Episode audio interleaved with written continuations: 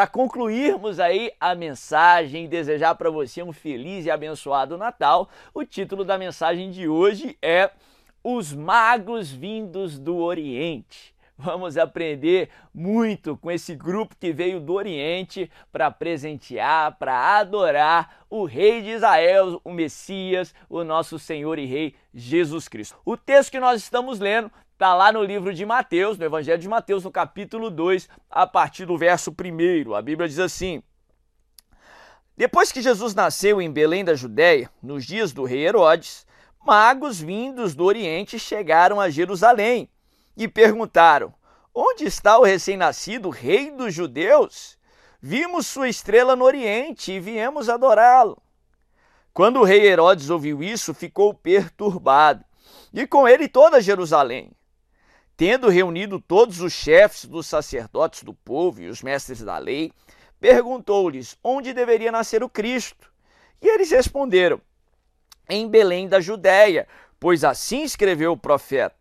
Mas tu, Belém da terra de Judá, de forma alguma és a menor em meio às principais cidades de Judá, pois de ti virá o líder que, como pastor, conduzirá Israel, o meu povo. Então Herodes chamou os magos secretamente e informou-se com eles a respeito do tempo exato em que a estrela tinha aparecido. Enviou-os a Belém e disse: Vão informar-se com exatidão sobre o menino. Logo que o encontrarem, avisem-me para que eu também vá adorá-lo.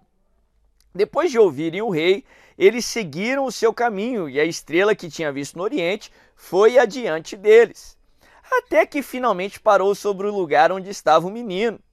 Quando tornaram a ver a estrela, encheram-se de júbilo. E ao entrarem na casa, viram o menino com Maria, sua mãe, e prostrando-se o adoraram. Então abriram os seus tesouros e lhe deram presentes: ouro, incenso e mirra. E tendo sido advertidos em sonho para não voltarem a Herodes, retornaram à sua terra por outro caminho. Olha que texto interessante. Muito se é especulado sobre quem eram aí esses magos vindos do Oriente. A tradição e as canções nos pregam uma mensagem que não tem muito respaldo com a palavra de Deus. Muitos afirmam aí que eram três reis magos, mas a Bíblia não fala o, o número exato de magos que vieram ali do Oriente. Muitos afirmam que eram reis magos, mas a Bíblia não fala que eram reis. Falam que eram magos, estudiosos, pessoas que estudavam ali a estrela ou as estrelas naquela época. Muitos falam que eles chegaram até Jesus lá no, no estábulo, lá na, onde quando o bebê Jesus estava ainda na manjedoura, mas a Bíblia não diz isso. A Bíblia diz que quando eles chegaram ali para presentear Jesus, a família já estava na casa, Jesus já estava numa casa.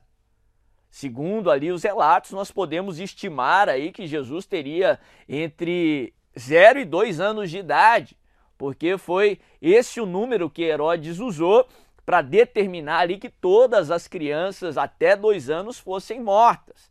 Ele mensurou o tempo ali entre o encontro com os reis magos, a previsão dos reis magos, até o nascimento de Jesus. Provavelmente Jesus teria ali no máximo ali dois anos de idade.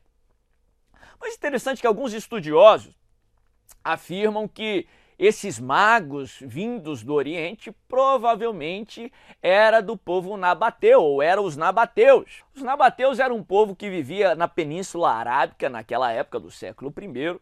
Eles eram descendentes do povo edomita, que veio da descendência de Esaú, e eram mercadores. A história conta que eles eram comerciantes. Sabiam ali de todas as rotas comerciais para aquela época que era fundamental para a sua economia, era fundamental para a sua prosperidade. Interessante que ao estudarmos a história ali no primeiro século, nós podemos perceber que haviam algumas rotas comerciais ali que eram extremamente lucrativas. E por causa da geografia, Israel estava numa posição muito interessante haviam duas rotas comerciais que passavam exatamente ali por Judá, por Israel. Uma delas ligava o porto ali de Gaza, em Israel, até toda a Península Arábica, ali, até o leste do Iêmen. outra guiava ou englobava do Egito até a Ásia Menor, ali no norte, até a Síria, até o leste ali da Pérsia. Duas rotas extremamente lucrativas e que o rei de Israel teria uma importância muito grande para quem quisesse transitar ali naquelas rotas. Tendo esse conhecimento histórico, nós podemos perceber que aqueles presentes que aqueles magos vindos do Oriente estavam trazendo não eram apenas ali o ouro, o incenso e a mirra, mas eram presentes diplomáticos. Porque ele sabia que o rei de Israel seria fundamental para aqueles próximos anos. Eles sabiam que o próximo rei de Israel teria a chave daquelas rotas comerciais.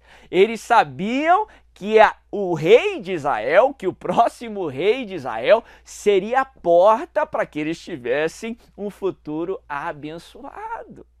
Aqueles magos vindos do Oriente tinham mais fé no verdadeiro rei de Israel do que os judeus praticantes ali do judaísmo que serviam a Herodes. Olha, se nós já não aprendemos uma lição tremenda aqui com esses magos vindos do Oriente. Eles sabiam que o rei de Israel, Jesus, era a porta para a bênção deles. Primeira lição que eu quero enfatizar nessa última mensagem: Jesus é a porta das ovelhas, Jesus é a porta para a presença de Deus, Jesus é a chave para que nós sejamos abençoados, Jesus é a porta para que você tenha um futuro abençoado, para que você tenha um fim de ano abençoado. Em outras palavras, se você quer ter um futuro abençoado, você precisa de Jesus, como os magos vindos do Oriente vieram até Jesus porque sabiam que o rei de Israel seria a chave para um futuro próspero, para um futuro abençoado, que você possa ir até Jesus para que você tenha um futuro abençoado, para que você tenha um futuro próspero. Como eles não eram judeus, eles não eram praticantes do judaísmo, eles vieram atrás de um rei.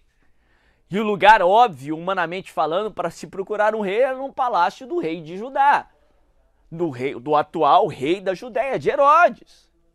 Só que eles chegam em Herodes e, se nós estudarmos um pouco ali o contexto histórico, nós sabemos que Herodes não era um rei legítimo judeu, ele não era nem judeu de nascimento. Ele não tinha legitimidade para aquele trono. Herodes não era um bom rei, pelo contrário, era um tirano. Chegou a assassinar filhos, assassinar sua esposa. Literalmente ali um rei totalitário e tirano para Israel. Eles tentam procurar um rei e eles se deparam com um tirano. Mas apesar daquela frustração, apesar de não ter encontrado o rei ali no palácio do atual rei de Israel, eles continuaram a buscar Cristo Jesus. Segunda lição que eu aprendo com os magos vindos do Oriente: persevere em buscar a Cristo Jesus. Não pare nas primeiras frustrações, não pare nas suas decepções, pelo contrário, entregue suas frustrações na mão do Senhor e continue buscando a Cristo Jesus. A solução que você precisa, a bênção que você precisa está em Cristo Jesus. Eu não sei o que você precisa, eu não sei o que você necessita agora, mas eu tenho a certeza que tudo o que você precisa está em Cristo Jesus. Persevere em buscar a Cristo Jesus. Não pare nas primeiras frustrações, não deixe, não permita que as suas decepções o impeça de buscar a Cristo Jesus. Continue a buscá-lo. Interessante que eles procuram o rei em Jerusalém. O rei não estava ali na capital do estado de Israel, da Judéia daquela época. Eles procuram o rei ali em Herodes, o rei não era Herodes, Herodes não era legítimo, Herodes era um tirano. Por fim, eles vão para Belém, aquela cidade que até então era, era desprezada. E diante ali do inesperado, do incerto que eles estavam presenciando, aprendemos mais lições ainda com os magos vindos do Oriente. Aprendemos a lidar com o incerto. Quando o incerto bater na sua porta, quando você não ter, é, não saber ou não fazer sentido com a situação que você está enfrentando, ou melhor, quando o que você está enfrentando não fizer lógica para você, faça o que os magos vindos do Oriente fizeram. A Bíblia fala que diante do incerto, eles chegaram até onde Jesus estava e eles se prostraram e o adoraram. Eles perceberam que aquele sinal no céu era mais do que algo natural. Eles perceberam que aquela criança não era simplesmente um ser humano, mas era o próprio Deus que havia se feito carne. Quando o incerto bater na sua porta, se você tem um futuro aí incerto, adore ao Senhor. Adore ao Senhor. Faça aquilo que há de mais certo para um ser humano fazer, porque fomos criados para adorar ao Senhor. A Bíblia nos ensina que é a promessa de Deus para o adorador. Sim, o ser humano é muito mais beneficiado em adorar a Deus do que Deus em ser adorado. Se você não sabe mais o que fazer, o problema que você está enfrentando não faz lógica para você, adore ao Senhor. Aqueles magos, diante da incerteza, diante ali de tudo que eles estavam presenciando, duas atitudes ali que eu aprendo que nos ensinam a lidar com o incerto. Eles adoraram e eles obedeceram ao Senhor. Eles obedeceram a palavra de Deus, porque a Bíblia fala que após ali eles terem adorado ao Senhor em sonhos, eles foram advertidos pelo Senhor a não retornarem pelo caminho que vieram. E eles obedeceram à voz do Senhor. Se a situação que você está enfrentando não faz lógica para você, se você não sabe o que fazer, meu irmão, obedeça o Senhor. Isaías 1, verso 19, nos ensina que se nós quisermos é, é, experimentar os melhores frutos dessa terra, se, se quisermos nos alimentar do melhor de Deus, precisamos estar dispostos a obedecer o Senhor. Obedeça ao Senhor. É comum na vida cristã e na vida no ministério se deparar com algumas pessoas que questionam a veracidade da palavra. Muita gente pergunta para mim: "Ah, bispo, como é que você sabe que a palavra é verdadeira, que ela nunca foi alterada aí no curso da história?" Eu poderia dar muitas justificativas e muitas boas explicações. Mas a resposta que eu gosto de dar, e para mim a mais rápida e também a mais eficaz, é a seguinte: quando me perguntam como é que você sabe que a palavra é verdade, eu digo é porque funciona. Obedece para você ver. Da mesma forma, eu quero falar para você: a palavra de Deus é viva e eficaz, a palavra de Deus é verdadeira, a palavra de Deus funciona. Obedece para você ver, obedece a palavra de Deus, porque aí você vai comer os melhores frutos que ela pode te oferecer, aí você vai comer os melhores frutos dessa terra. Diante do incerto, aqueles magos vindos do Oriente adoraram ao Senhor e obedeceram à palavra do Senhor. Interessante que Herodes queria dar um fim naqueles magos. Herodes queria dar um fim ao, ao bebê, que era o próprio Cristo. Como que se o diabo pudesse vencer ou anular o propósito do Senhor? Não, Herodes foi frustrado. Nós vemos aí, a história nos ensina, a palavra nos ensina que os planos de Herodes foi frustrado. Pelo contrário, Jesus cresceu, nasceu, viveu, morreu por mim e por você e ressuscitou. Mas a Bíblia fala que depois que os reis magos adoraram ao Senhor, a Bíblia fala que Deus dá uma instrução para eles, para que eles não retornem pelo caminho no qual vieram.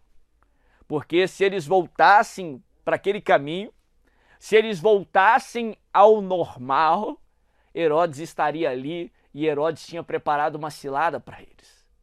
Voltar pelo caminho que, no qual eles tinham vindo era uma cilada para o futuro deles, e Deus traz transformação e coloca eles num novo caminho.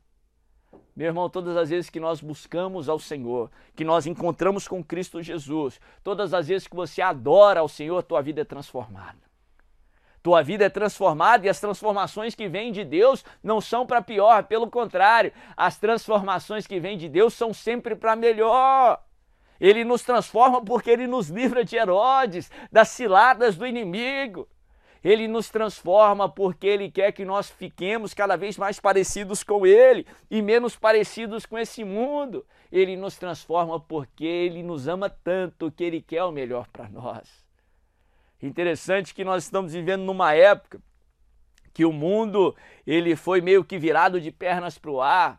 Há quase três anos aí estamos lidando com o inusitado. Nossa geração está lidando aí com o inesperado. E eu ouço muita gente aí querendo voltar ao normal, voltar, até hoje já se passaram tanto tempo e muita gente querendo voltar ainda para o mundo pré-pandemia, para o mundo antes de toda essa crise mundial. Mas interessante que se o, os magos voltassem para aquele normal, pelo caminho no qual vieram, havia cilada ali. Havia Herodes querendo destruir o propósito. Não, não queira voltar para o normal. Toda mudança que vem de Deus, toda mudança que é permitida por Deus é para melhor. Não queira voltar para onde você estava antes dessa crise, pelo contrário. Se Deus permitiu você entrar numa crise, é porque Ele vai trabalhar até na crise para te abençoar. Se Deus permitiu você entrar numa crise, é para que você saia dela melhor do que você entrou. Muitas vezes Deus não impede a gente passar por momentos de vergonha, mas Ele promete que para cada vergonha Ele tem dupla porção. Muitas vezes você vai enfrentar afrontas, mas Deus tem uma herança, Deus tem uma vitória diante de você. Não queira voltar pelo caminho no qual você veio, não queira voltar ao normal, mas queira sair desse problema melhor do que você estava lá atrás. Queira você sair desse problema melhor do que você entrou, em nome de Jesus.